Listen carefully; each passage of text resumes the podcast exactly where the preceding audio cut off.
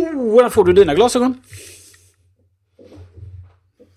Den här veckan sa de. Oj, oj. Dyrt när man ska ha progressiva glas. Progressiva glas. Ja, haircut of the year. Ja, Oj, här kommer, peruken kommer, någon, kommer någon med ett knullrufs, ja.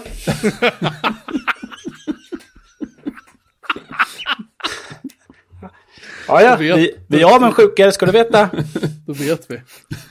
Jag ska klippa mig. Vilken vecka som helst. Ja, det är ett avsnitt. Har vi avsnittsnamnet direkt? Skönt, avklarat. Knullrufs. Ja, jo. Här kommer, någon, Fredriks, knull, Fredriks knullrufs. här kommer någon med ett knullrufs. Där var han. Kommer aldrig få så många eller så, så få lyssnare som det avsnittet. Ny, ny ringsignal.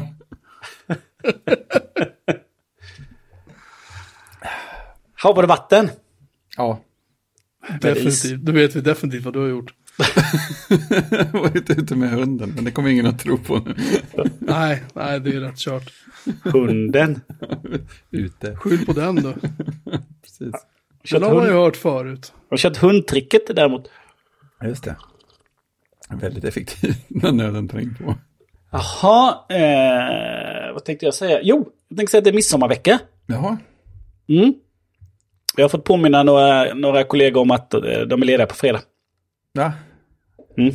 Gira är, Gira är stängt. hos oss börjar ju folk gå på semester så smått. Redan innan. Ja, någon enstaka sådär. Ja, Det är- de och Jocke. Ja, vi hade sista sån här teamlead eh, check-in-mötet idag innan semestrarna.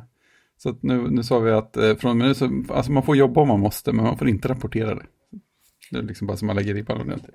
Det känns bra. Vad, vad gör man på ett teamlead check-in? Är du Ja, men- fortfarande teamlead? Japp. Du då? Japp. Du då? Japp. Okej, var man, man, man eh, får någon slags eh, kort koll på vad de andra teamen gör och om det är något vi borde så här, prata om mellan teamen.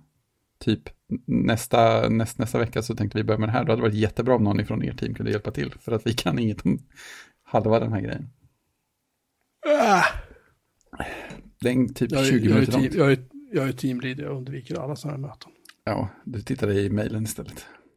Fredrik, använder ni egen schemaläggningsapp då för att eh, schemalägga så att teamen jobbar i synk? Ja, det, det gör vi faktiskt.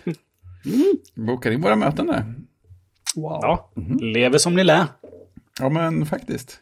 Ganska ofta. Det finns lite avarter där vissa saker dyker upp i Google-kalendrar och sånt. Det är lite, lite läskigt, men... eh, Kan ni skapa så här typ Teams-möten och sånt från ert, ert system där då? Eh, nej, det kan vi inte. Det skulle vi kunna... Vi skulle kunna bygga en sån grej förmodligen. Men eh, vi kan inte nu. Men man kan klistra in länkarna i URL-fältet om man vill. Mm. Gud vad 1999. Ja, visst ser du. Det är härligt. Jaha, eh, midsommar på fredag. Vad, eh, vad är era måsten på, på en midsommarafton? Äh, bli full. Det, det, kommer, ju- det verkar som att Eller- det, blir, Det beror på om barnen är med eller inte. I år är inte barnen med. det skulle bli en sån eh, väldigt eh, otypisk midsommar. Här ser det ut som. Det stod eh, sol hela dagen och 27 grader varmt. Så jag vet inte, det känns som alla traditioner försvinner ut genom fönstret. Så man kan, kan vara utomhus utan att frysa. Ja, men sätt på vattenspridaren. Så eh, Ja. simulerar regn. Ja, det kommer ju vara en överlevnadskrav om det ska hålla på och tjafsa sådär. Nej, men vi ska hänga med lite folk som inte, inte har firat midsommar med innan. Så att vi får se vad Och shit, det, det kan ju bli, det kan ju bli, Nej, det är folk vi känner bra, men vi har aldrig firat midsommar ihop förut. nej men det spelar ingen roll. Nej, nej, nej, nej. Det spelar ingen roll. Midsommar tar fram det bästa och det sämsta i människan. Så det, det, det, det beror på om det, om det spårar ur, då spårar det ordentligt. Ja, men det, det, det kan det säkert göra. Men vi, vi har lagom långt avstånd hem till det. Mm, jag skapar upp eh, avsnittsdokument 314, uppföljning, spårade Fredriks midsommar. Hur rufsig var Fredrik i håret på midsommardagen? Mm, Han har blommor i sitt hår. Ja. som bara han själv kan se. I bästa fall. Han, han och hunden. Mm, Precis.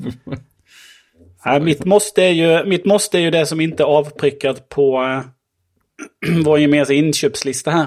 Och det är ju matjessill. Och det är, var jag än hamnar i vilket, eh, vilken konstellation jag än hamnar så är det bara jag som äter matjessill.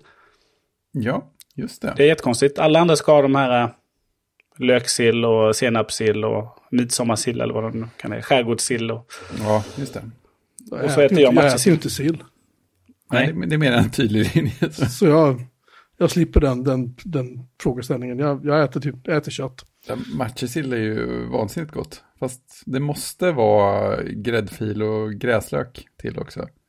Ja, och färskpotatis. Och färskpotatis, ja absolut. Mm. Det är det som... Kly- Klyschorna slår, står som spön. Ja men alltså jag, ät, jag har ätit matjessill några gånger och liksom någon av komponenterna har fattats och då är det inte alls lika gott. Det är en annan sak med andra, de andra sillarna jag gillar, de kan jag äta lite, det räcker med potatisen egentligen.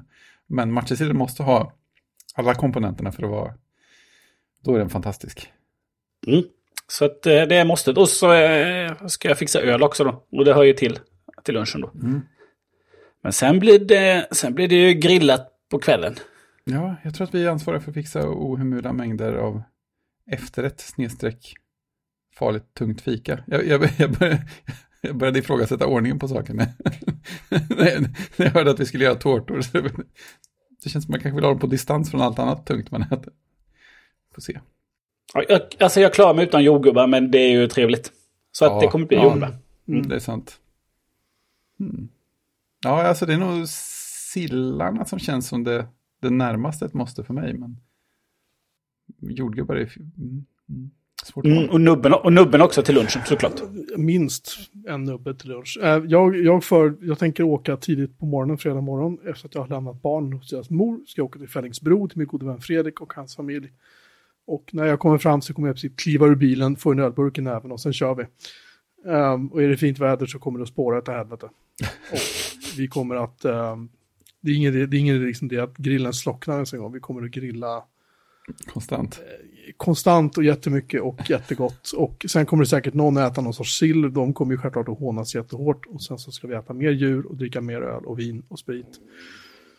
Och eh, ja, kanske skjuta luftgevär, jag vet inte. Du borde grilla någon fan, fantastisk eh, korv och ha när alla andra äter sill.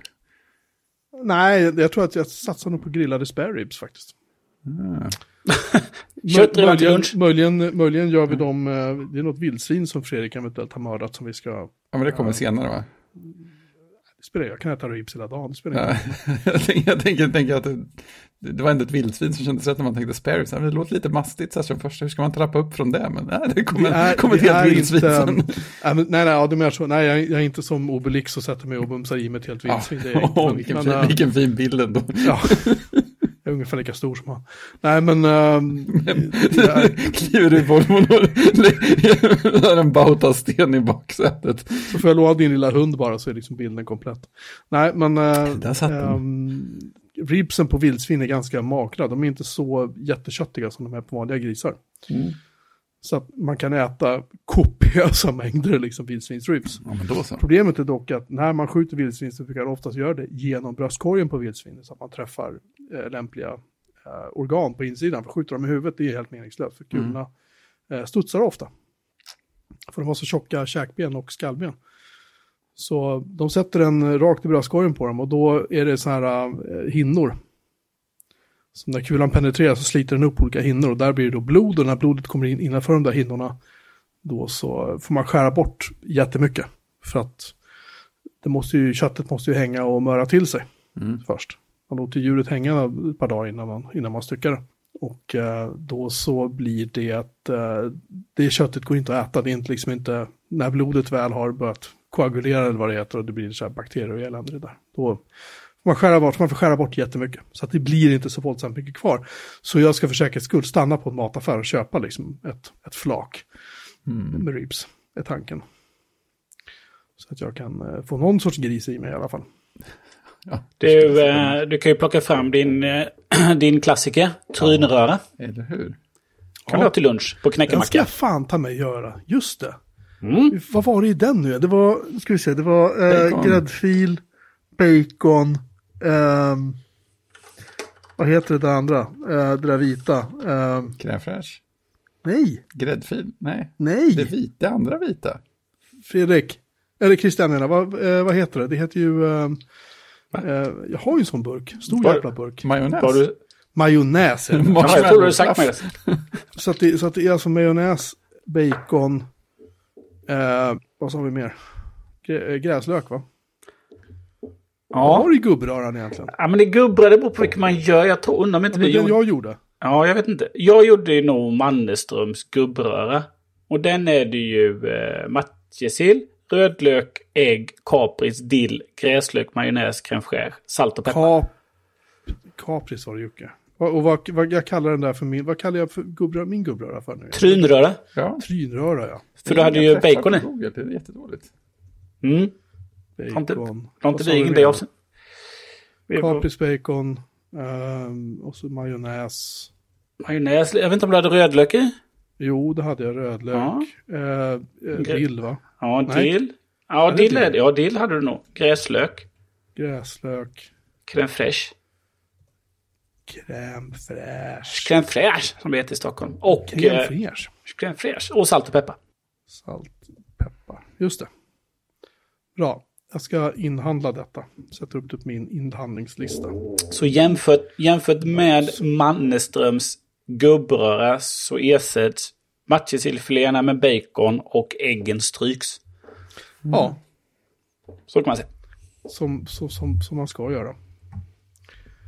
En mer eh, civiliserad röra för en civiliserad tid. Också, också titelkandidat. Nej, eh, i verkligheten så kommer det sluta med att jag och Fredrik eh, eh, skjuter luftgevär med exportfjäder.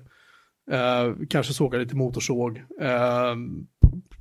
Dricker, somnar ute i någon sorts utemöbel ett par timmar. I solen. Kräftröda. Har, Ja, har du kollat vädret för Felixbro? Det ska vara varmt som ett koarsle tydligen där uppe. Så att det, Ja. Eller där inne eller vad det blir. Det är, ju, Samma hela det är, lite, det är lite uppåt. Det är åt Arboga-hållet ju. Så det är Mm. väl lite uppåt. Snett uppåt inåt. Anyway. Så att eh, det kommer att bli... ehm, ja, det kommer att bli episkt. Har jag känsla. Jag kommer säkert ha fruktansvärt ont i huvudet på lördag morgon. Men det går att somna om bara. Ja, behöver inte åka hem förrän på söndag. Nej, jag ska bo i Gästtorpet som är ett sånt här 1700-tals soldattorp. Du kommer inte behöva gå upp och elda på natten heller. Nej, Det är perfekt. jag eh, kommer att ha det otroligt tyst och lugnt och skönt. Ja, nej, men jag har mina barn. Eh, Linnea fyller år på torsdag. Så vi firar henne på fredag. För mina bröder och mamma kommer hit på midsommar. Det blev en ganska lugn tillställning. Nice. Jag får väl se. Servera med mig några Irish coffee på kvällen så kanske Fy det blir drag under galoscherna. Här kommer du att spåra, det hör jag den. Mm. Herregud.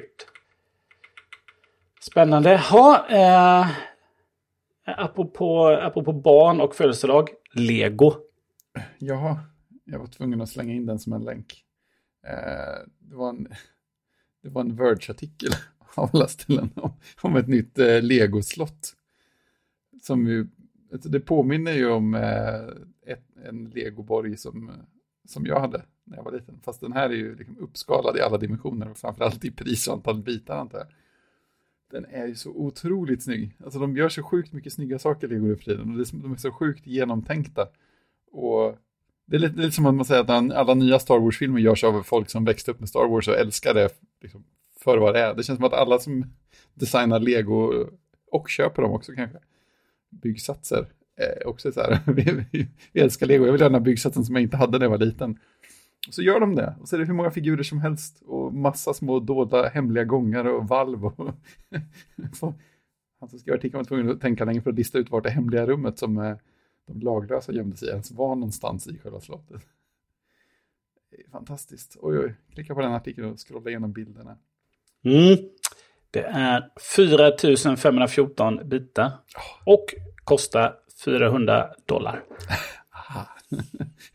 Så om ni vill sponsra oss. det är så fint. Alltså jag ser att det, det sitter sköldar här på. Jag tror att det är precis samma sköldar som var i de gamla. Lejonsköldar. Mm. Jag måste titta på det. Oh, jävlar vad stort det där var. Eller hur? And this time the ladies are in charge. Jag vill fortfarande ha en Millennium Falcon i Lego. Ja, den eh, går den att få tag på fortfarande tror jag. Eller Millenniefalken heter den väl på, egentligen va? Eller hur? Ja, det borde väl göra det antar jag. Ja.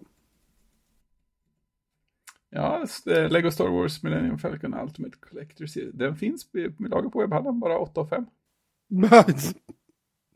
Det, fin- det finns en budgetvariant för 1 och 4 också. Det en, en Lego Star Wars Millennium Falcon Microfighter för 95 kronor? Du kan ju välja din skala där. Nej, det måste vara den stora riktiga och sen så kan man ha kan man ställa den på en hylla. Och så ser man åt ungen att det är det fan. Du, du kan... eh, det, ser ut som att den här kartongen är det mer eh, massiva slaget.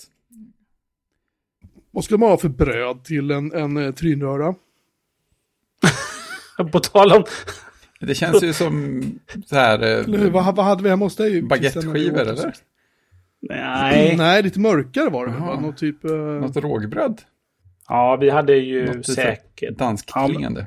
Ja, vi hade säkert något mörkt rågbröd. Men annars kunde du ha en, ett uh, knäckebröd också. Går ju alltid. Ja, just det.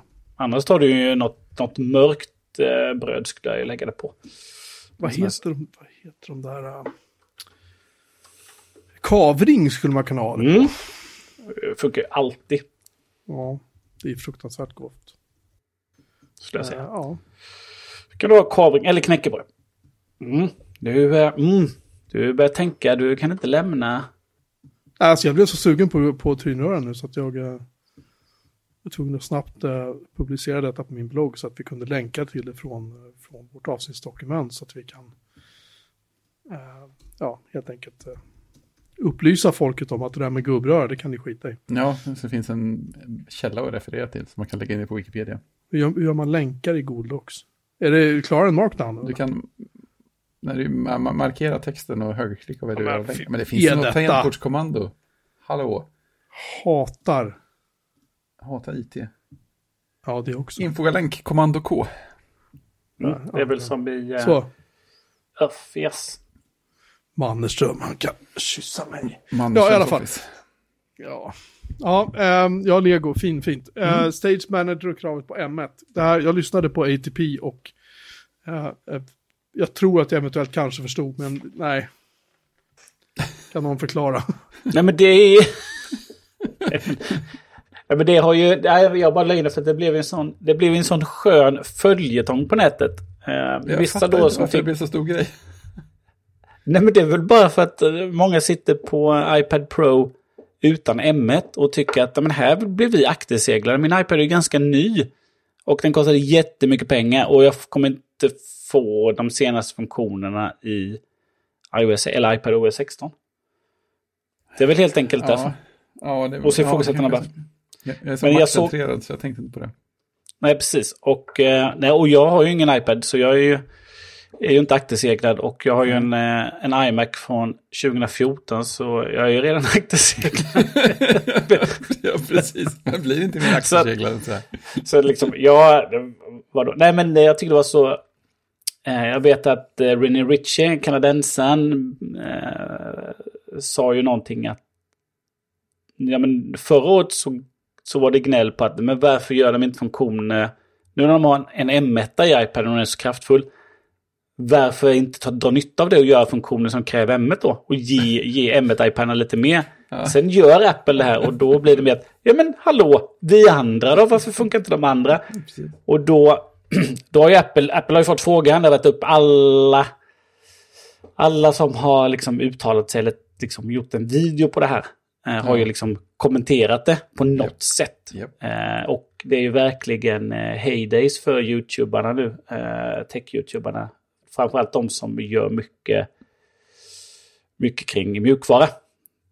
Det är liksom en uppsjö av de som går igenom Stage Manager. Men eh, mm, vissa tycker då att ja, men det är väl rimligt det som eh, Air Force One säger då, Federici, att eh, nej, men vi, vi sätter liksom ribban för att köra eh, liksom, ribban för iOS-applikationer är att de ska vara responsiva alltid.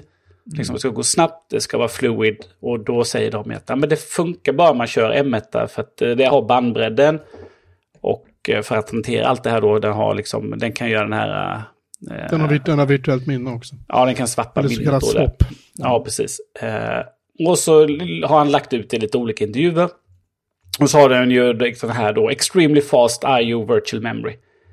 Eh, och det är vissa som tycker att, ja men okej, vi köper det. Det är liksom så. Och så är det vissa andra då som tycker att, ja men eh, eh den här eh, Mac Mini som man fick, eh, den här developer-macken som kom. A- med A12Z. Ja men den hade väl, supporterade väl Virtual Memory med MacOS. Uh, eh, varför funkar inte det där? Och uh, uh, Intel-processorer med jättegammal grafik? Grafik uh, har väl kört sånt i evigheter då. Och sen så säger de väl också att uh, uh, den här uh, iPad Air med M1 har ju inte uh, virtuellt minne. Tror jag. Utan det är bara Prone som har det. Så att liksom de tycker det haltar lite då. Eh, och sen har det varit lite, till och med lite omröstningar då att eh, ja, men skulle du kunna tänka dig en skulle du kunna tänka dig Stage Manager med färre appar utan extern, alltså utan stöd för eh, extern bildskärm. Liksom minska skopet då. Det har också varit en del i Apples eh, argumentation där att ja, men Stage Manager är en helhet. Det är fyra appar på iPaden samt eventuellt upp till fyra appar på 6K-skärm. Eller är det upp till 8K-skärm? Jag tror det är 6K-skärm då. Det är liksom det paket du får. Vi minskar inte det skopet att du kan köra utan extern skärm på en, eh, en A-processor. Så- Så att, eh, mm. Det har varit eh, fram och tillbaka upprörda känslor. De som tycker att amen, det här är framtiden. Eh, ibland hamnar man i kläm när man köper en, eh, en, en, eh, en version som ligger precis på gränsen. Så att eh, vi kan väl länka till, eh, till någon bloggpost som samlar ihop det där. Eh, det brukar ju finnas eh, bra sådana. Så om man vill följa det. Men annars så eh, vill man se hur det ser ut så det är bara att gå in på YouTube och söka på Stage Manager så kommer det hur många videos som helst. Där det ska demas fram och tillbaka. Det var ju också de som argumenterade för att eh, de hade ju iPads med liksom så, så mycket minne som har en M1 iPad har och liksom, eller i närheten i alla fall. Och, och som du sa, ja, men tänk om vi kunde göra det här med två appar istället, eller vi kunde göra med tre appar då. Men problemet är att det är inte hur många appar du har, utan det är hur mycket minne de drar. Och um, det var någon som sa det, jag tror att det var ATP som sa det just att man vill liksom inte på en iPad, det är så att du klickar på att du ska få upp en app och så måste du vänta x sekunder. Det ska hända direkt, för det är så iPaden är, är liksom konstruerad. Och, ehm, och det är därför de säger att det är fyra appar det är M1, för vi behöver ha tillgång till allt minne som iPaden har, plus ehm, swap då, då. Men sen var det någon som sa, uh, den skulle ju funka på senaste iPad Air också, eller hur? Mm, för den har ju en M1. Den har en M1, men den har ju mindre fysiskt minne jämfört med iPad Pro med M1. Mm. Och det var ju någon som reagerade på det, liksom, att, att det här var ju inget bra. Eh, att, att just att, men det är återigen, det är att den kan swappa liksom. Det är det som är fördelen med det här. Men sen så som du sa, Apple vill ha en, de vill ha en enhet, de vill ha en lösning. De vill säga att det här, det här är vad den här, vad Stage Manager gör. Inte så här, och på den här iPaden kan du ha så här, och på den här iPaden kan du ha det här och så vidare. Och så vidare. Utan hade du gjort det på Macen och sagt att, vilket de i och för sig gör, att vissa funktioner de erbjuder funkar bara på vissa mackar. Det har ju hänt till och från i historien. Liksom. Men jag tror att de är mer känsliga för det på iPaden, för de tänker att iPad-användarna kanske är lite mindre, ska man säga, mindre tekniskt sofistikerade kanske jämfört med Mac-användarna. Jag vet inte. Det här är ingen funktion som jag tycker är speciellt intressant eller spännande. Nej, men, Alls. man, Så jag bryr mig inte egentligen, men jag tycker det här är lite fascinerande att det blir en sån otrolig storm av det här. För att Ja, det är lite så spännande. jävla, så jävla, alltså så, så viktigt är det liksom. ja, men det som det gör på det sättet det är viktigt är ju de som kanske då sitter på en iPad. Så att du sitter med en iPad Pro med senaste A-processorn. och en av de sakerna du har velat ha är ju liksom externt, alltså stöd för extern skärm utan skärmduplicering. Det är också- Eh, och, det, och det är det Stage Manager gör. Du får ju den funktionen plus att du drar nytta av hela skärmen. När du har kört innan så har ju liksom har det inte varit, liksom inte skalat ordentligt. Så att eh, eh, de blir ju utan externt skärmstöd. och det är väl det som svider mest. Ja, Jag skulle tänka mig att hade jag investerat i en iPad Pro och sen så, ja men det där kommer nog säkert nu. Apple ska bara komma på hur de ska släppa det. Och, ja men här kom det ju. Men inte för mig då. Nej. Väl jag suttit här och varit lite sur. Eftersom att det är ganska mycket pengar som man plöjer ner i en iPad. Ja, det är sig sant. De, de håller ju ett tag i övrigt. Men den här. Ja, precis. Nej. Eh, Så att, eh, ja det finns till och med de som eh, säger att Apple borde slå på Stage Manager i beta för non-M1 iPads. Bara för att visa hur det.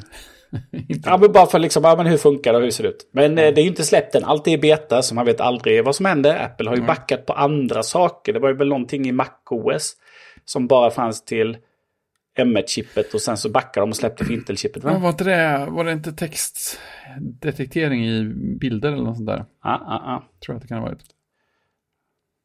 Du ser. Det är fräckt.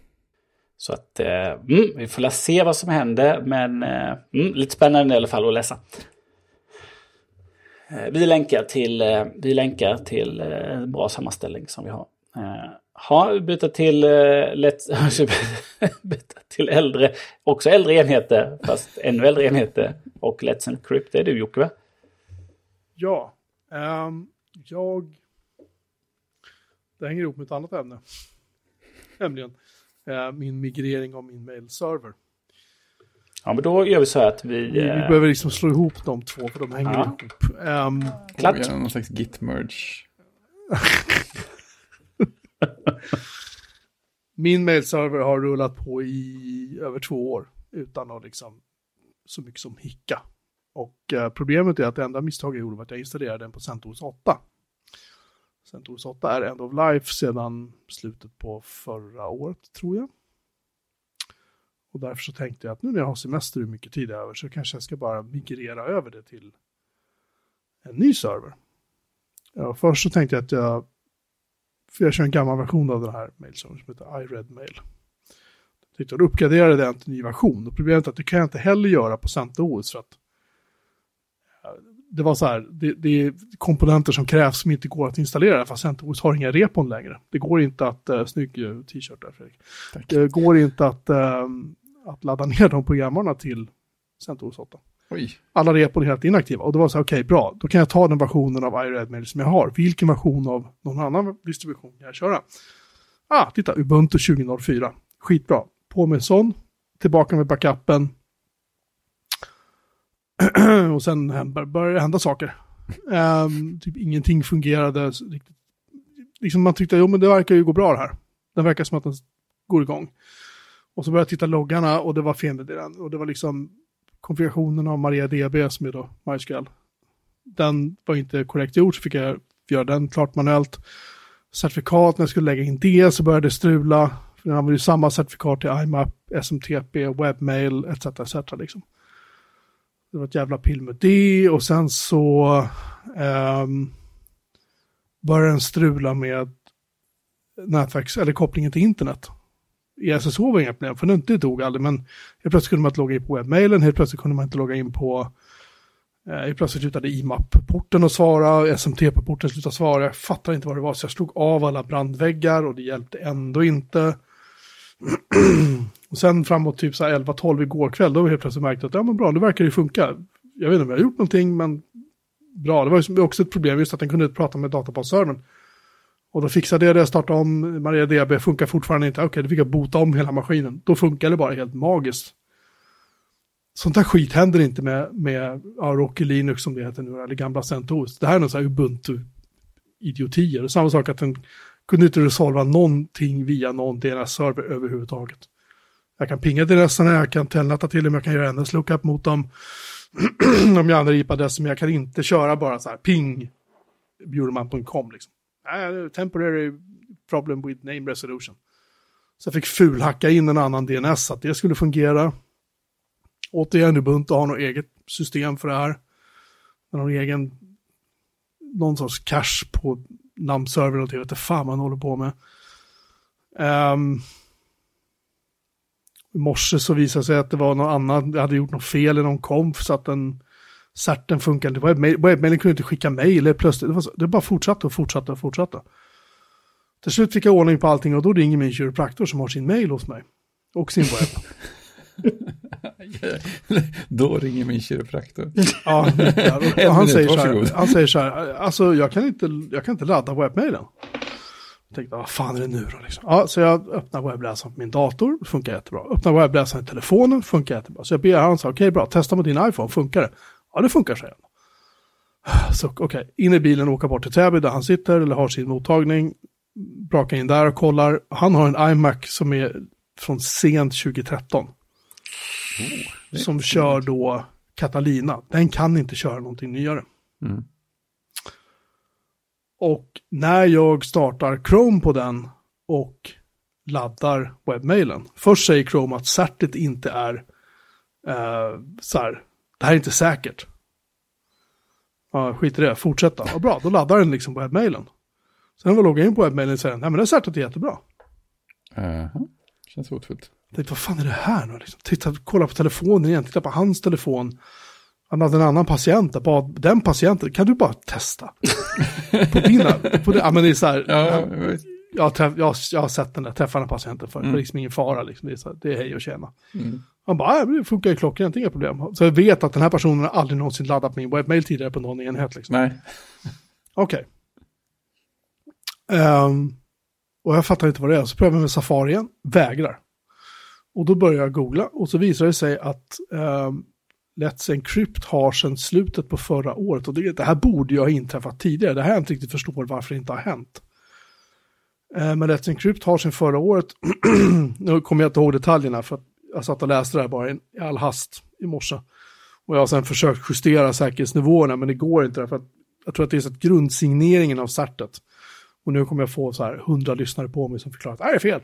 Men i princip som jag fattar det, typ grundsigneringen av certet, den nyckeln eller vad fan det är för någonting, den funkar inte längre med vissa äldre enheter. Så mm. den signeringen nu ska funka med iOS 11 eller senare. Ja, men det var det inte det vi pratade om då när de ändrade sin... Eh, deras rotcertifikat gick ut? Är det inte den? No. Är det inte upprinnelsen i det? Det låter ju rimligt.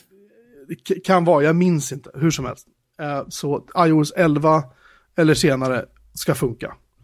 Och allting efter, alltså, alltså Safari på eh, efter Catalina eh, ska funka som jag har fattat det. Det finns inga uppdateringar att lägga in på hans iMac. Eh, det funkar med Chrome. Det funkar med andra webbläsare. Det funkar inte med Safari på den. Det, var, det är liksom vad jag lyckas utröna så här långt. Liksom. Um, så sitter man med en gammal Mac och för Let's Encrypt är ju ingen liten grej, det är många som använder det. Och du kan inte sänka säkerhetsnivån på den här punkten. Det här kommer du inte runt hur du än vrider och vänder på det liksom. Så, som jag har fattat det. Jag ska förklara att jag satt upp till ett i morse med den här skiten. Det första jag gjorde när jag vaknade i morse var att sätta mig med det igen. För då kom inte min före detta svärmor in med sin iPhone. Liksom. Och då jävlar. Så att, så att det, vi får göra mer googling på det här senare. Men jag bara säger att det här var någonting jag stötte på. Det här kan vara ett problem. i och med att Christian, du har en iMac från 2014.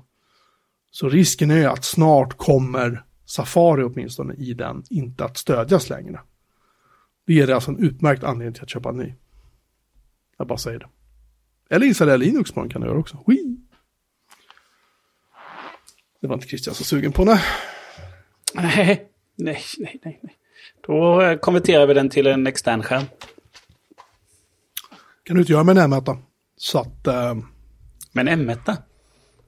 Om du köper en ny Mac så kan du inte använda din iMac som en extern skärm. Om du inte bygger om hela Ja, jag sa ju det. Som de gjorde.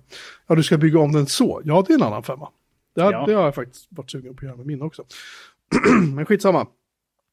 Jag kommer återkomma till det här igen när jag eh, har listat ut exakt vad det är som händer här.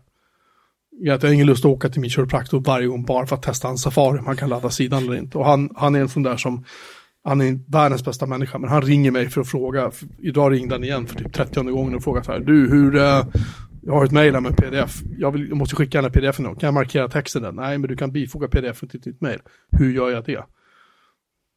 Och så laddar ner pdf-en, bifogar den till ett nytt mejl och det är så här, det är 20 minuter i telefon. Mm. Han är totalt illiterat när det gäller datorer. Alltså han, han skäms inte för det heller. Men eh, om jag skickar honom till Apple Store, då går han och köper en ny iMac. Så det ska han göra. Ja. Han letar ju bara efter en ursäkt liksom. Jag sa det, de finns inte så här stora längre. Vad fan då då? Nej men nu gör de bara 24 för så måste du köpa den här och den här. Då pratar, då pratar vi liksom Mac Studio och en Studio Display och vad fan det heter och bla bla bla. Han bara, vad kostar det då? Ja, och så visar han priserna. Mm. Skärmen är typ så här, ja vad sa vi nu, 20 någonting, Ja. vad fan den kostar va. Och datorn är väl 20 någonting. Och han brände ju 30 lock på den här iMacen för, ja, nio år sedan liksom. Mm.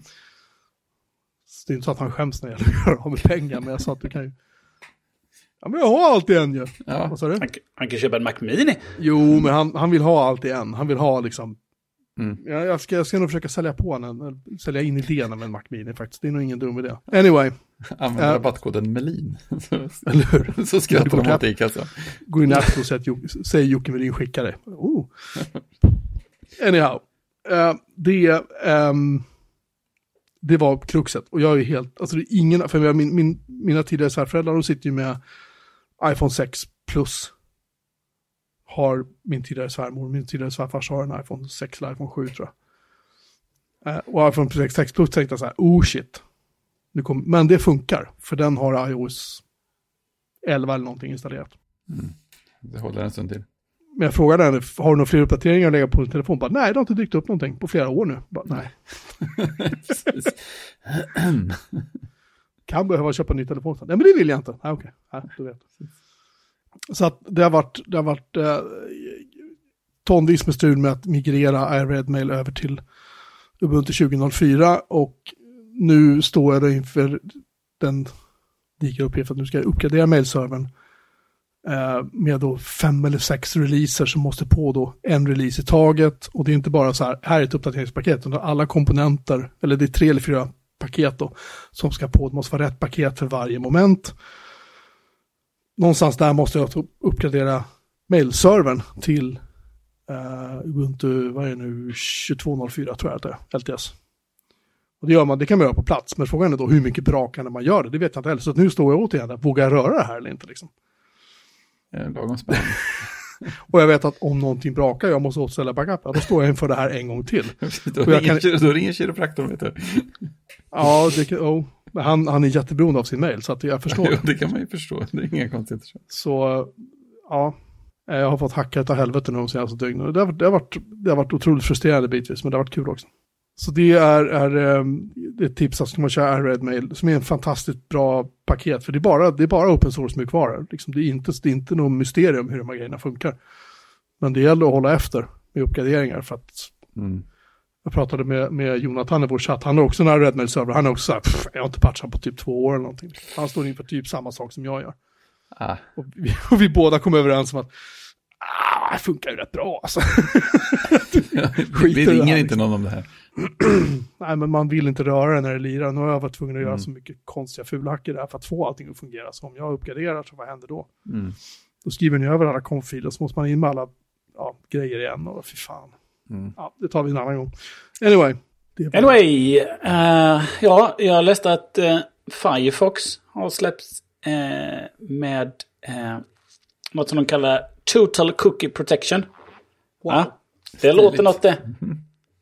Eh, vilket betyder att egentligen eh, enkelt förklarat så eh, innan så hade man ju sin eh, burk med, med, med cookies och sen kunde Facebook stoppa ner sin, sin lilla hand där i och så kunde någon e-handlare stoppa ner den andra och eh, den, den tredje armen kom in och så delade de på alla cookiesarna. Ja. Men nu så har de då att Eh, alla, alla har sin egen lilla burk istället. Så Facebook kommer bara åt sina och etc. etc. Så har man en, en sån här tredjepart cookies då så kommer de ändå vara separerade så att eh, ingen annan kommer åt det där. Om du, eh, om du är inne på en sajt och eh, fyller i uppgifter eller vad du nu gör så det slipper inte iväg från sajten. Eh, så att eh, jag tror det är eh, att det ska vara standard. Jag vet inte om det är påslaget eller om man måste sätta på det då. Mm, jo, det står att de rullar ut det by default to all Firefox users. Mm. Så då är det väl att då är det påslaget som standard. Tänker jag då. Ja, det måste det vara. Och det funkar då över både eh, Windows, Mac och Linux hela vägen. Så det är bra.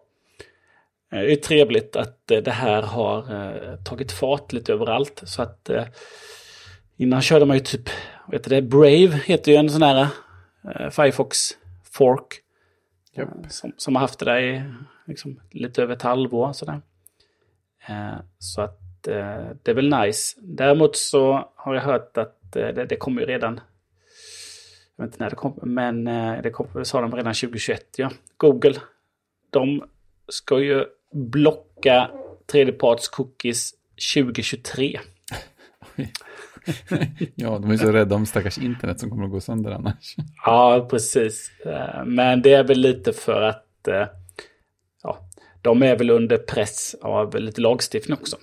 Lite överallt. Så att, men 2023, men det, det, är lite mer, det är lite mer känsligt för Google då som lever på annonsintäkterna.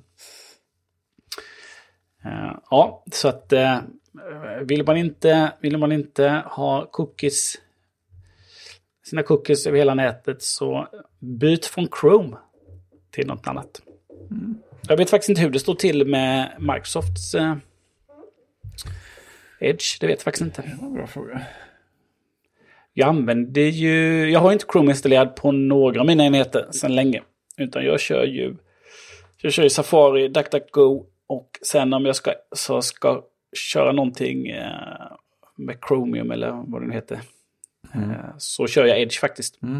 De få gångerna jag testar. Så jag har faktiskt ingen, jag har faktiskt inte Chrome kvar på överhuvudtaget. Det var länge sedan jag hade det på någon enhet.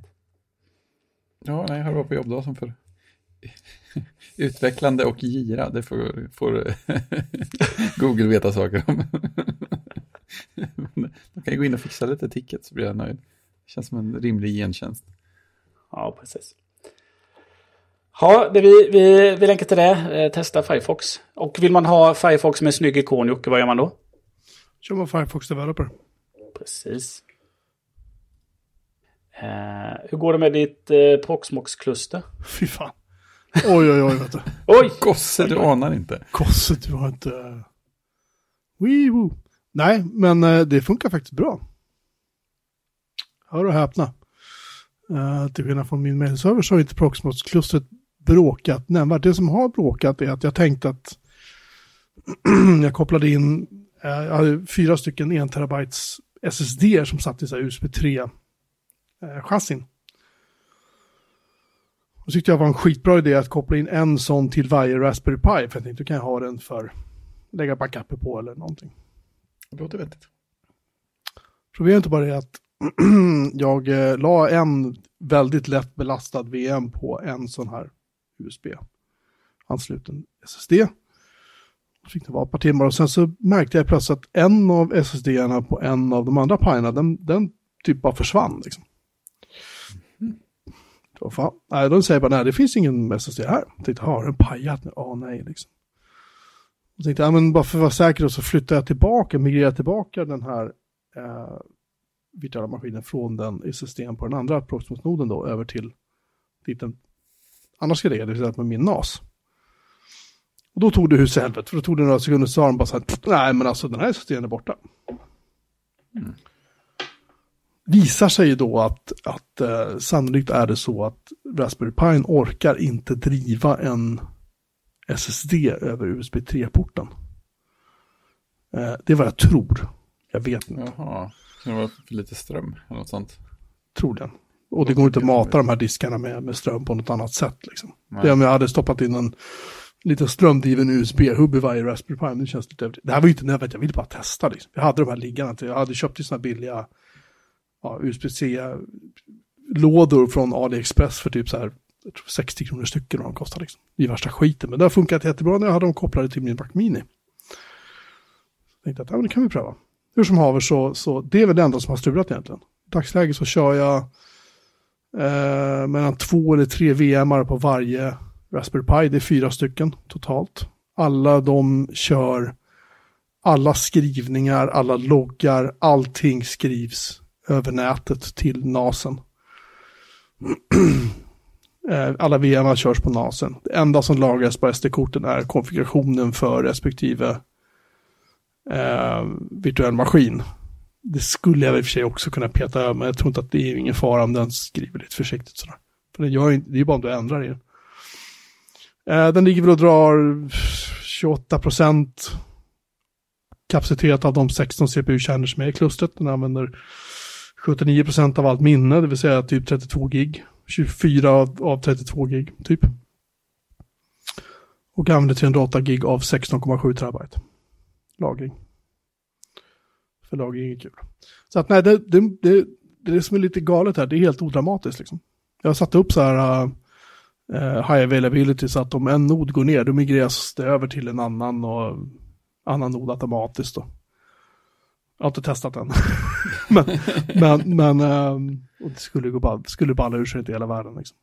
Det, det, här, det här är ju en kul grej. Men jag kör en egen liten DNS. Jag kör en, en uh, reverse proxy. Jag kör smoke ping för att hålla koll på latenstider på min lina. Jag har en Mastodon-servern. Helt överraskande.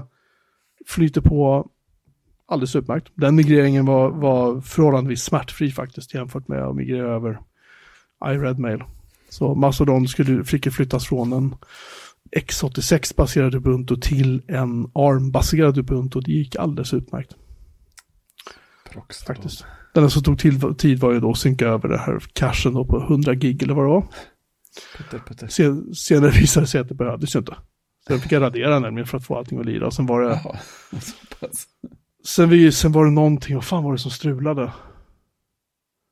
Jag tror att det var rätt, just det, det var nog rättigheter så att Nginx kunde inte läsa eh, läsa Mastodons eh, webb, alltså webbcontent. Så att man, när man fick upp, fick upp den så var CSS funkade inte och det såg för jävligt ut. Och när jag väl bara satte en liten smodd på den katalogen, då bara så hoppade allting igång så var det helt lugnt. Och det är ingenting som fanns med i någon migreringsguide eller sådär. Och det var också, det som knixigt var att det funkade inte riktigt med Ehm, och få in Python och alla de verktyg, eller Node och allt det där som skulle in runt om. Liksom. Det var lite bökigt att få in det på en ARM-baserad Ubuntu. Men när jag väl listade ut det så det gick ganska bra. Den har varit igång i ja. Den har varit igång i tre dagar och tio timmar. Uh, använder 25% CPU. Två, två kärnor har den fått. Nu drar den 50 bara för det. Men skitsamma. Sen ligger det uh, några webbservrar. Checka MK eh, användes för övervakning. För Subix stödjer inte ARM ännu på server. Tyvärr. Men det är så här. Vad jag har totalt i VMar. Uh, eh, tio stycken virtuella maskiner som är igång. Det bara snurrar. Och Mastodon är ändå, det kräver ju ändå en del. Det är inte så att den är, är snäll, liksom, när det gäller. Det känns lite så. Och den ligger väl och drar, den ligger och drar mellan 25 och 45 procent CPU på två stycken kärnor. Den använder 3,6 av 4 gig ram. Det är helt odramatiskt liksom. Visst, hade jag haft 100 användare så hade vi haft en annan typ av diskussioner, men det är det ju liksom inte. Det är bara, vad är vi, 10 kanske. Det är lagom. Jag funderar på om jag ska testa att flytta dit mitt konto. Det vore roligt. Kul att köra på Raspberry Pi. Ja, jag, jag vet inte om jag är den enda i världen, det, det ska man ju självklart inte säga, men jag tror jag är en av de få som kör PyMox som eh, eh, Proxmox på Raspberry Pi brukar kallas och faktiskt kör en publika sajter på det. Ja, det är coolt. Och i synnerhet Mastodon då. Det är bäst om du pratar om det för högt, för då kanske plötsligt flyter in jättemycket folk, det vet man ju. Nej, flyter in jättemycket folk, då kan jag bara ge den ännu mer CPU-kärnor och ännu mer minne, för att det är lugnt, jag har minne över liksom. Så att det är Ja, problem. just det. Så. Så i teorin är det lugnt. och sådär. Mm, nej, så att det, det är helt odramatiskt. Ehm, det, det är som jag sa när man ska installera VMR också, det, det, det är inte som att installera det på en X86-maskin. Man måste tänka lite mer, man får googla runt lite grann, man får jag försöker ta med det i de här bloggartiklarna som jag har skrivit om just hur det här går till, liksom, och länka till, läs här så lär du dig mer. Du kan inte köra med vanlig BIOS, du måste köra med UEFI bot och du måste göra så här, du måste göra så här och så vidare. Så att det, när man väl har vant sig, då tänker man inte på det längre. Um, men ja, nej. Jag är skitnöjd. Det drar ju typ ingen ström liksom. Ja, det Det kanske ligger och drar, de här fyra Raspberry Pi kanske drar, vadå, 60 watt totalt liksom. Mm. Nu slänger jag ur mig en siffra, men ungefär där liksom i, i häraden. Ehm, och den, uh, NASen drar väl kanske 50 watt. Mm. Och då har jag stängt av en, en eh, min mikroserver med Xeon-proppen i och den drog väl, jag tror att den drog mellan 80-100 watt om man maxbelastar den. Idlar den så låg den kanske på, jag vet inte, 25-30 watt, jag minns inte nu, men det var liksom, det är inte jättemycket. Men vid idle så drog den typ hälften av vad, grovt räknat hälften av vad Raspberry Pi-klustret drar. I ström, när Raspberry Pi-klustret är helt fullständigt belastat och det är ju inte de här. De här är ju, har ju ganska soft liksom.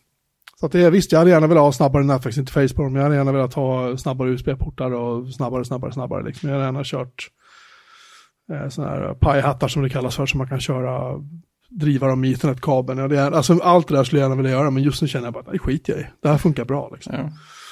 Det blir ju fina bilder i artikeln också.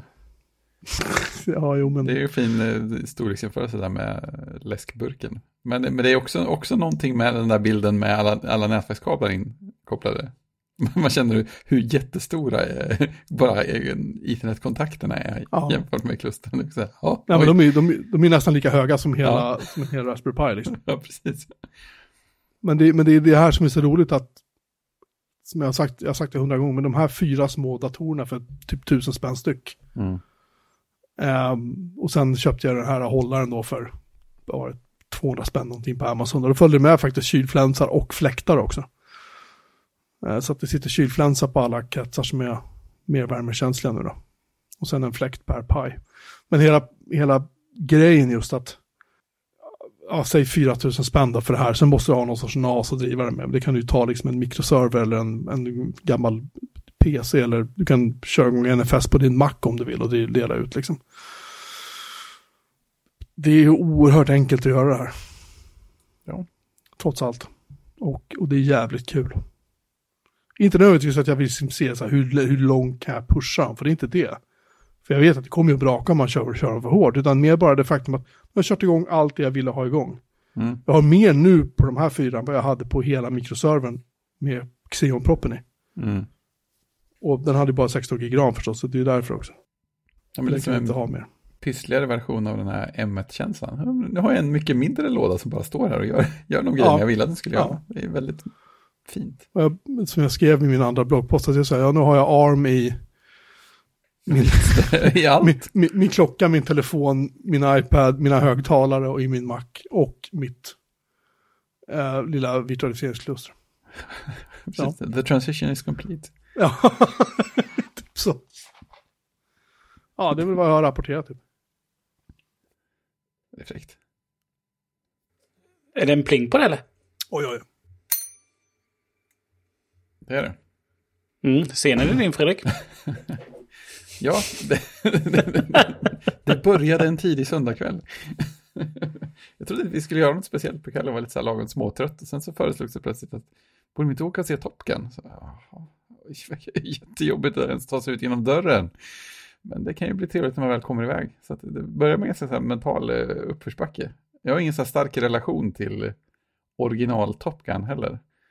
Men jag, så jag var ju skeptisk. Du är för ung, säg som det är. Ja, men jag vet inte om jag är, jag tror inte jag är det egentligen va? Den kom ju 1604, då var jag ju ändå vuxen liksom.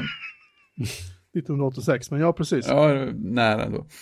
Ja, men man har ändå haft några år på sig att se den så här. Det är ju, tusen år till uppföljaren. Men eh, sen har jag ju fattat på något konstigt att den har fått jättebra mottagande också. Inte bara att den har dragit in massa pengar, men att den har fått bra kritik dessutom. Eh, Vilket Jag känns... vet, jag vet inte om du läser DNs recension av. Nej, det skulle aldrig falla mig in. Där de, där de hade, där de sa, jo men det är ju bra underhållning det här, men, men eh, det är så här, det är ju väldigt, det är mycket miljöförstöring då med flygplanen och liksom, det var väldigt, väldigt lång utläggning om det, det här är inte bra liksom. Ja, men det, det är ju, det och det var väldigt, väldigt macho och allting och det är så här men det- heteronormativt eller vad det heter och bla bla bla. Liksom. Men det är det som, är, det, är det som, är så, som känns så märkligt, för det känns verkligen som, alltså, det här är ju en film som inte borde finnas.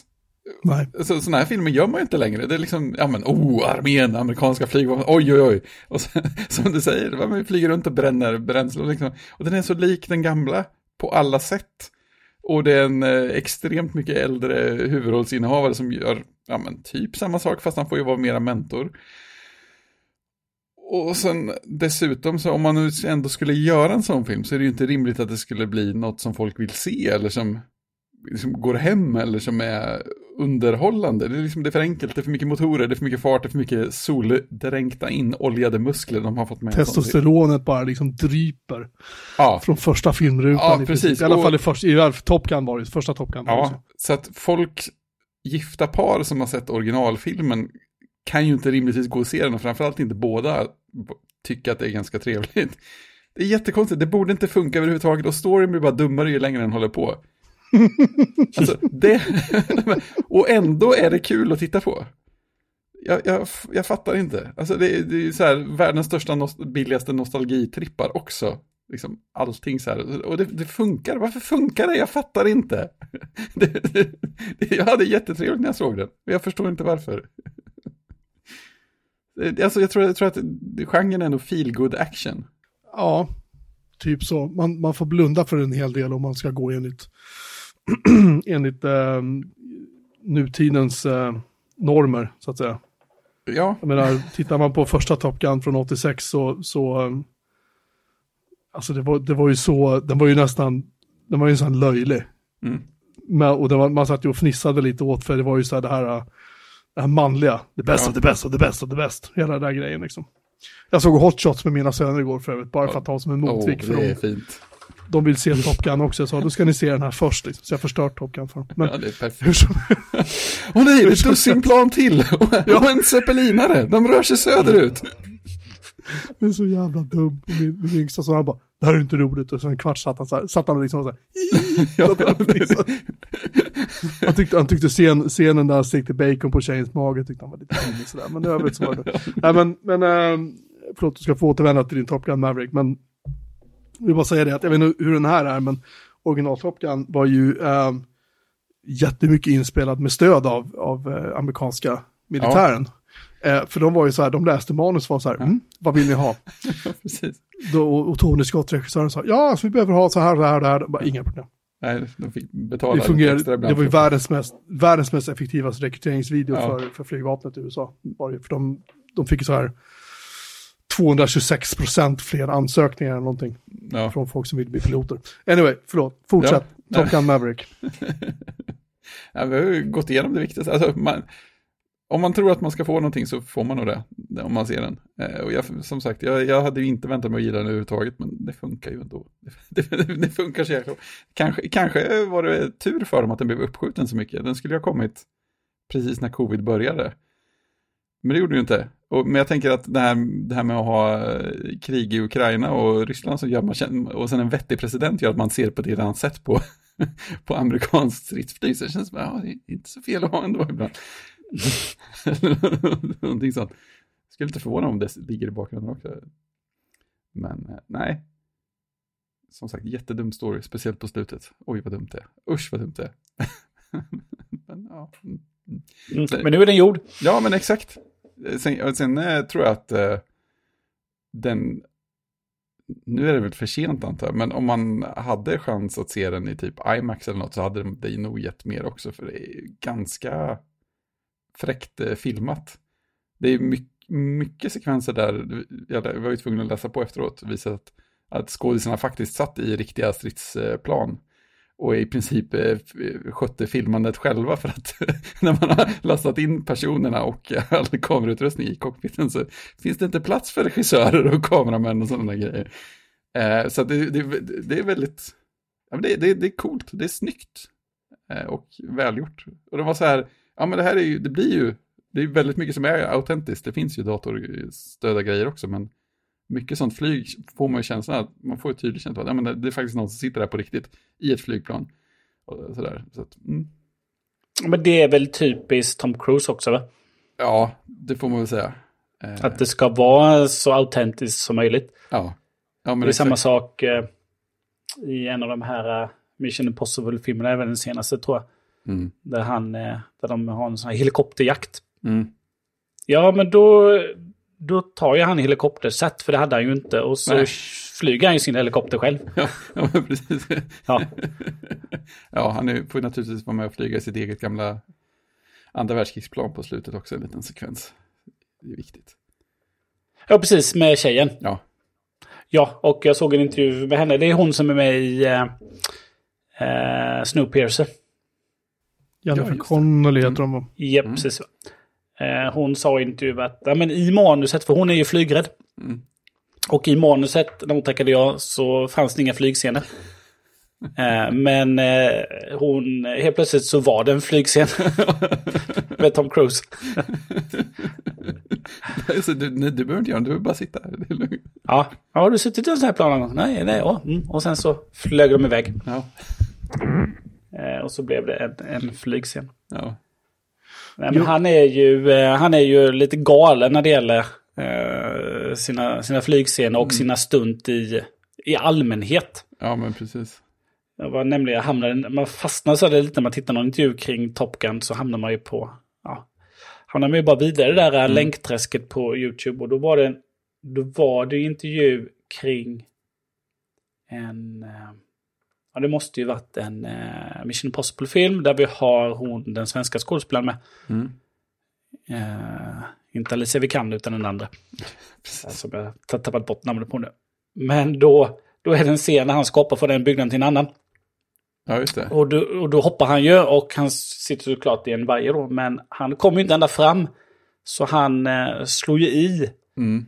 eh, och får ju en sån här onaturlig vinkel på foten och bryter den. Ja. Kravlar sig upp och sen haltar iväg då. Ja. Eh, Så det där hoppet är ju med i, i, eh, i filmen då. Men när han kom upp då så sa han, det var intervju då, då så var de hela gänget eh, och intervjuade sin talkshow. Och då sa han ju att, eh, "Nej, jag är ledsen, den är bruten, eh, eh, ni kan ta semester nu. Ja. Och då sa hon, svensken, ja, jag gjorde en, eh, jag gjorde en bebis under tiden. innan, vi kunde, innan vi kunde börja spela in igen. Det är hon som, eh, mm, eh, precis. Eh, men eh, han är ju helt eh, tokig. Och då händer det ju sådana saker. Japp. Men vad får den för betyg nu då? Top Gun Maverick. Den får ju en fyra ändå. Trots, eh, trots att eh, storyn bara blir knäppare och knäppare. Så. Ja, Ja. jag vet inte varför, men den kommer undan med det. det, det, det, det är helt Det bara är så.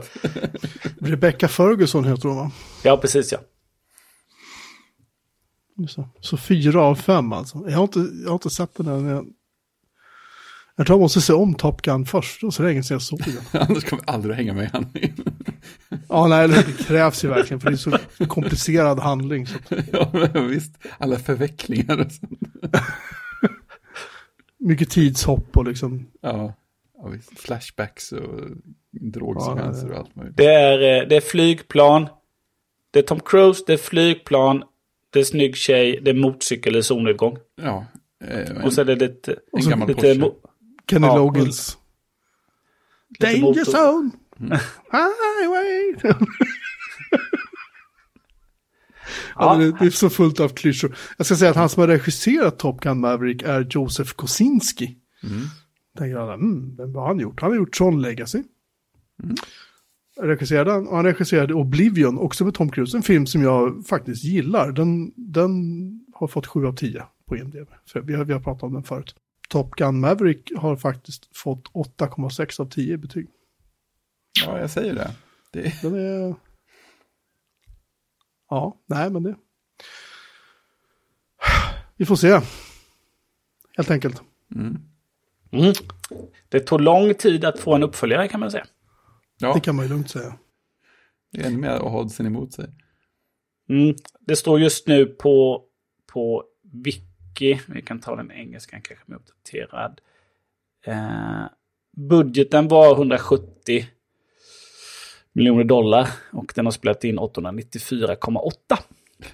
Det, då är man ändå nöjd. Jag tror, att den, jag tror att den gick med vinst efter en i helgen eller något sånt där. Det var något sånt. Det var tydligen värt att spara på den ett tag. Ja, Jäklar. Ingen är förvånad. Jaha, från... förvånad. Nej, det tror inte man ska vara det. Man kan ju inte ska med det ändå. Jag tror inte man ska vara förvånad över det. Nej, nej, det var så. Nej, men jag la med eh, från, från, eh, från flådigt storproducerat Hollywood eh, till svenskproducerat på Netflix. Eh, kom en serie, jag vet inte när första säsongen kom. Eh, kan det ha varit 2020? Jo, det var mitt under, det var ju på hösten under pandemin. Så kom en serie, den andra, jag tror det var den andra svenskproducerade serien på Netflix. Kärlek och anarki. Eh, av, eh, eh vad heter hon, Lisa Langset. Eh, gjorde den. Där, en, eh, där Ida Engvall spelar en högpresterande konsult eh, som heter Sofie. Som kommer in på ett gammalt eh, motsträvigt bokförlag. Eh, där eh, Reine Brynolfsson jobbar. som är helt underbar. Eh, han är ju en sån här gammal i förlagsbranschen och är ganska, han är ganska anti allt som är digitalisering då. Så hon kommer in där och ska digita- digitalisera. Eh, och eh, vdn på det här bokförlaget är ju Björn Kjellman. Som är väldigt, som en väldigt osäker kappvändare. Som, han vågar inte... Ja, han är ju hela tiden lite smånervös för allting. Eh, han är också, han är jätterolig. Eh, Den kom då, då, det är halvtimmesavsnitt, åtta stycken halvtimmesavsnitt. Lagom. Så hon är då, eh, hon är då eh, gift med en eh, framgångsrik man och har barn och lever ekorrhjort och så snurrar det på. Eh, och så hamnar hon på det här, eh, på det här bokförlaget och då finns det där en ung IT-tekniker som heter Max som bor på kollektiv och eh, som eh, ja, de är helt i kollektion, eh, liksom kollidera. De retar ju sig på varandra något fruktansvärt. då. Men det som händer är ju då att de kan man säga ger varandra små utmaningar då. Så att man ska göra helt tokiga saker. Mm. Typ att eh, när, du går ut, när du går ur hissen så, kommer du, så backar du ur hissen och sen kommer du gå baklänges hela dagen. Och sådana här saker då. Okej. Ja, Lagom stora Eh, grejer. ja lagom stora grejer. Så att eh, de har en sån eh, liksom, konsekvenstävling då. Eh, så att lite så, vad händer när man eh, bryter på lite normer och sådär då. Eh, och sen så driver den väl lite med det här, eh, ja, det här Stockholmslivet kan man säga. Men den, eh, den kom med säsong 1 år 2020 och det slutade med att eh, alltså, de här eh, de här utmaningarna leder ju till, till, till mer än eh, utmaningar. Så lite attraktion etc. etc. Då. Och eh, ja, den är bra. Den, eh, den dök upp nu helt plötsligt så såg jag den. Jag är ju inne väldigt sällan på Netflix. Är som att eh, ser man någonting på Netflix så kommer det inte upp i eh, nästa på Apple TV. Så därför glömmer man bort det där. Just Eh, det, så det är att, Netflix fel. Mm, det är Netflix fel. Men nu så dök ju då, vad heter det? Peaky Blinders.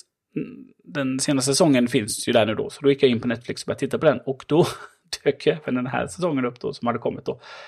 Eh, Kärlek och anarki säsong två kom tillbaka då.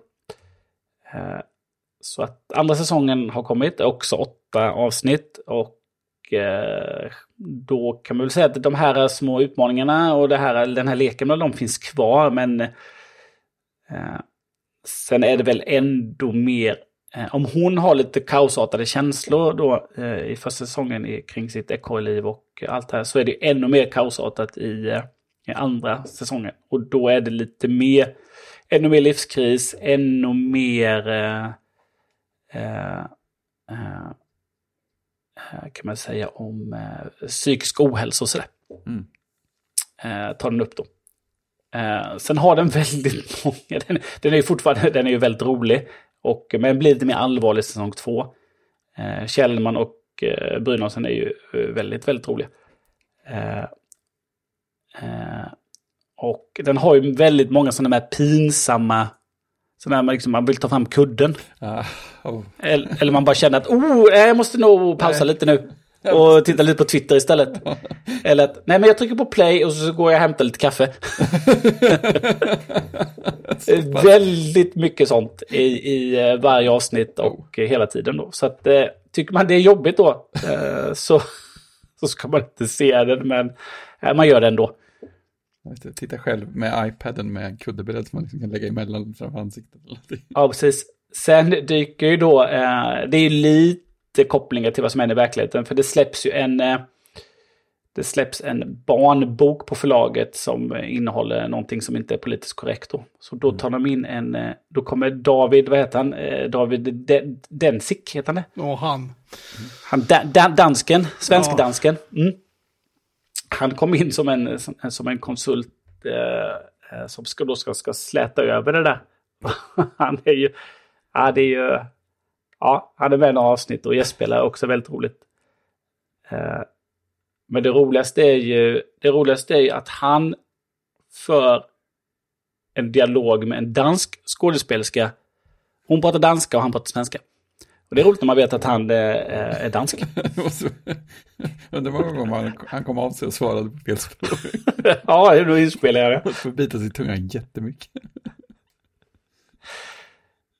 uh, nej, men den tycker jag man absolut uh, ska se. Mm. Uh, jag tycker man, man kommer skratta och tycka den är bra. Jag vet inte om det kommer komma en säsong tre. Ja, den, jag tycker den slutade helt perfekt. Man kan avrunda säsong två så behöver man inte, behöver inte gå vidare. Den behövde egentligen inte gått vidare efter säsong ett heller, utan den slutade faktiskt. Så att det hade räckt med en säsong också. Mm. Men eh, det, det kommer en säsong till. Mm. Så att jag skickar väl på en tre och en halva på den. Inte fel. Mm. Kärlek och anarki, Netflix, svenskt. Mm. Jag lovade ju förra veckan att jag skulle, när jag började snurra in mig i vilka filmer jag hade sett, jag hade ju sett... Um, ja, just det. Vad hette den nu igen? Stratton. Stratton hette den precis. Och när jag började prata om Stratton så insåg jag att jag plötsligt började ta med handlingen till en annan film som jag också hade sett samma kväll.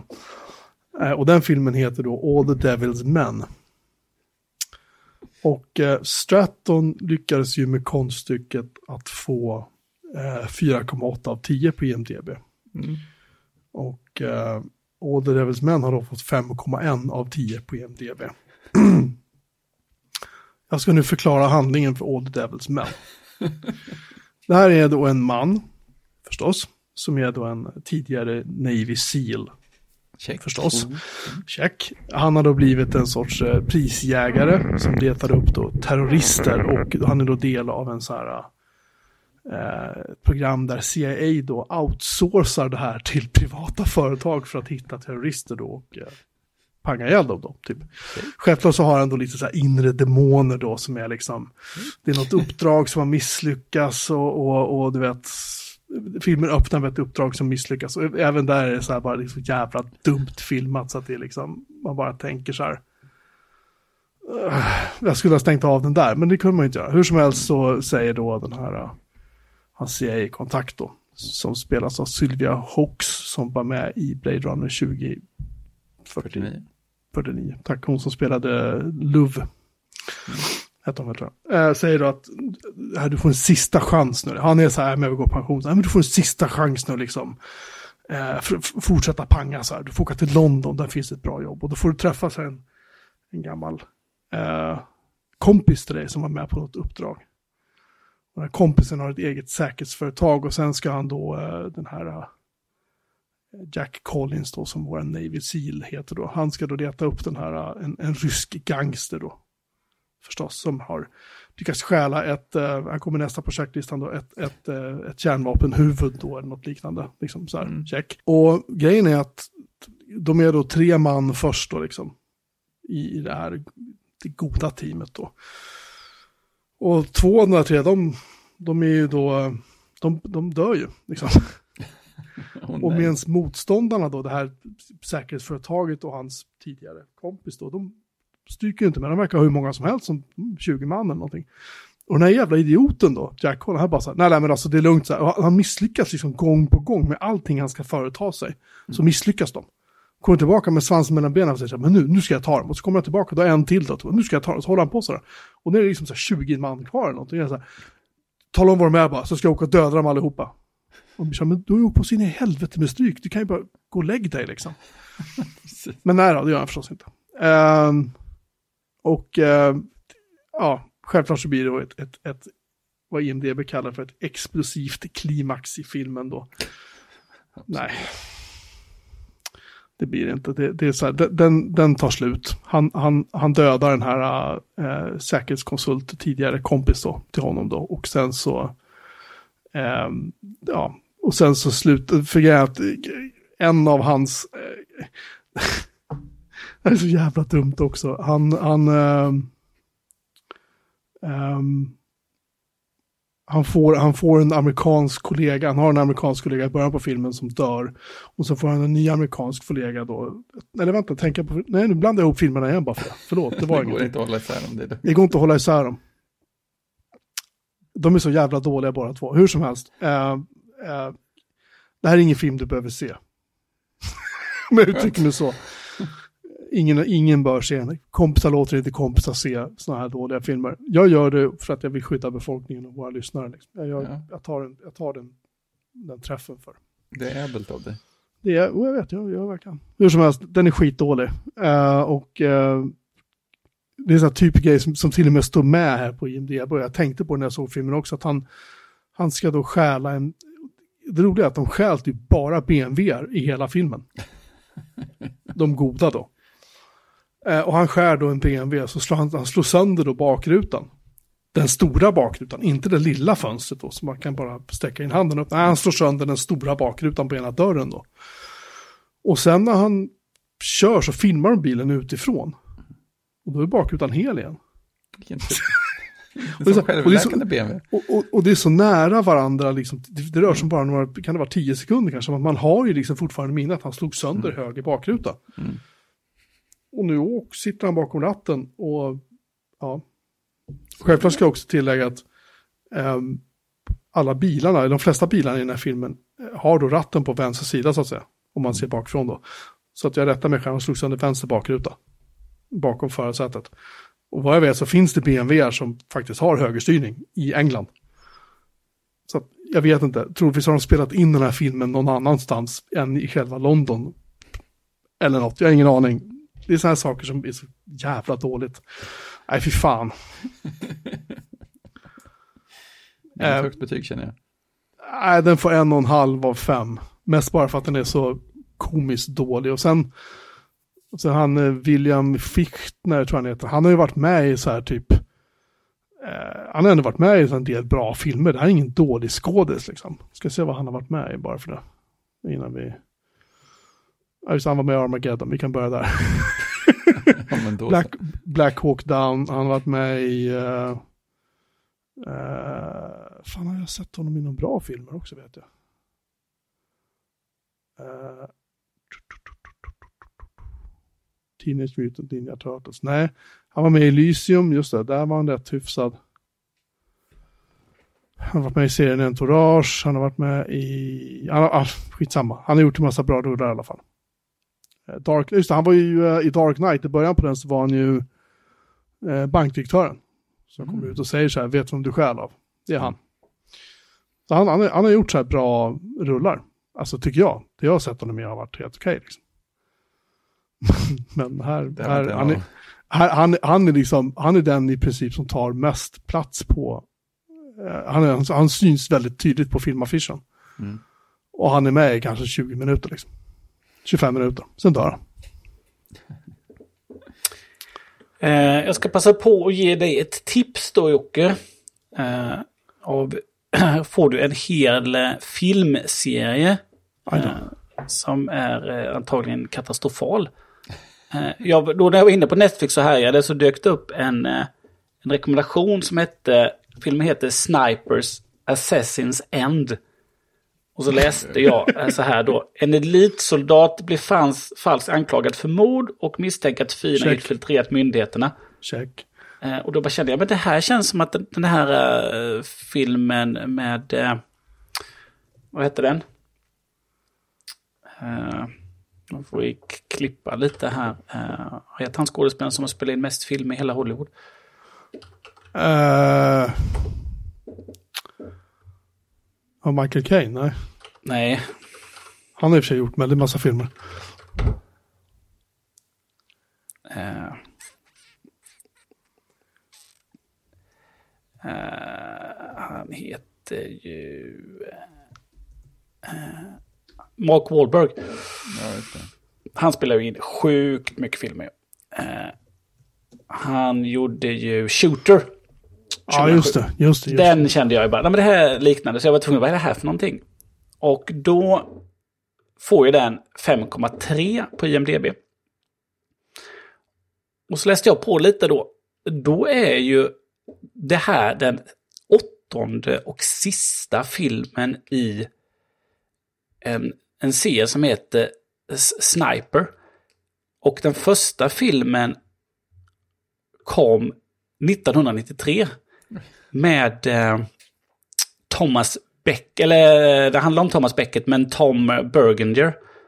Eh, som, han har ju varit med lite i, uh, han har varit med i uh, The Dogs of War, han var med i uh, Plutonen. Platoon. Ja, och Inception ja. dök han upp i och Training mm. Day och han har gjort väldigt mycket då. Men han spelar ju den här snipern då och den här sista filmen så är det ju hans, eh, hans son då som är falskt anklagad och så han kan ju bara ta hjälp av sin pappa då.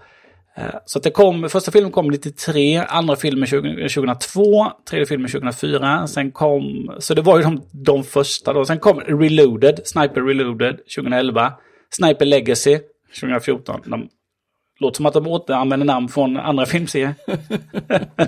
Matrix och... Eh, och Born. Sniper Resurrection. Ja. Sen kommer Sniper Ghost Shooter. Sniper, den kom 2016. Sniper Ultimate Kill 2017. Och nu då Assassin's End 2020. Så det här har du en hel filmserie Jocke. Att ta dig an. Ja, eh, som, som vi andra inte tänker göra. Sniper. Ja, några veckor i sommar där det är lugnt. Så absolut. Ja. Sniper får då... Eh, 6,1. Eh, så vi ser här då vad uppföljaren får. Den måste väl få... Eh, eller vad hittar mjuk av ja. betygskurva eller? Det är så jobbigt att de inte kan ha... Uh, att de inte kan ha bra länkar när man ska gå in och titta. Jag har hittat en film som faktiskt har fått eh, 6,9 av 10 betyg, så den ligger inte långt ifrån. Vet du vad den heter? Nej. Top Gun. 6,9 av 10 på MDB har den i betyg. Och den kostade 15 miljoner, bara som mm. parallell, för jag, ork jag orkar inte prata mer om dåliga filmer nu. Fast den här är ju tekniskt sett en dålig film. Den kostade 15 miljoner dollar att göra. Första helgen drog den in 8,1 miljoner dollar.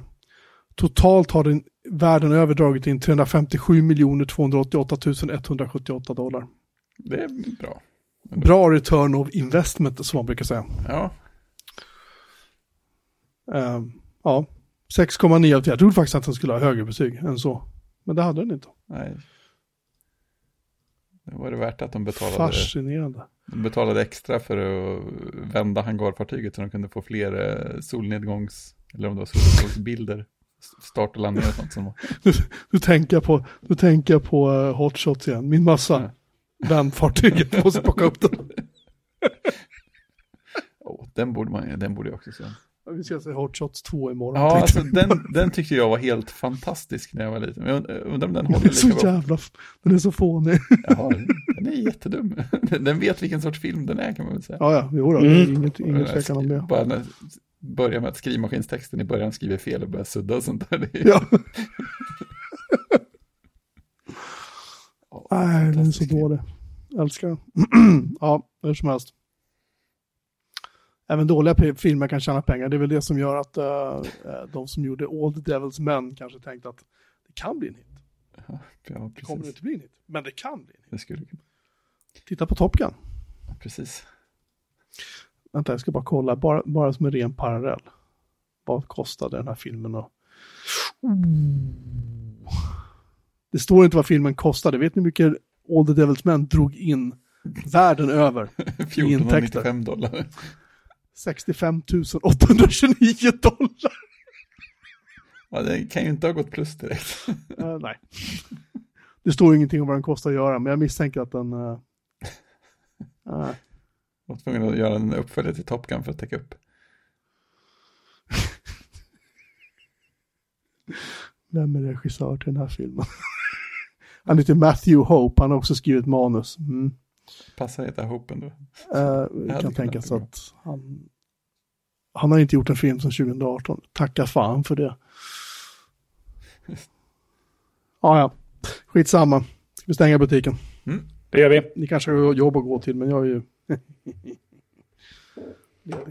ja, ja. Eh, tack alla ni som har lyssnat. Eh, se inte dåliga filmer, se bra filmer. Och så hörs vi igen om en vecka. Eh, ha det gott. Tjing! Tjing! Tjing!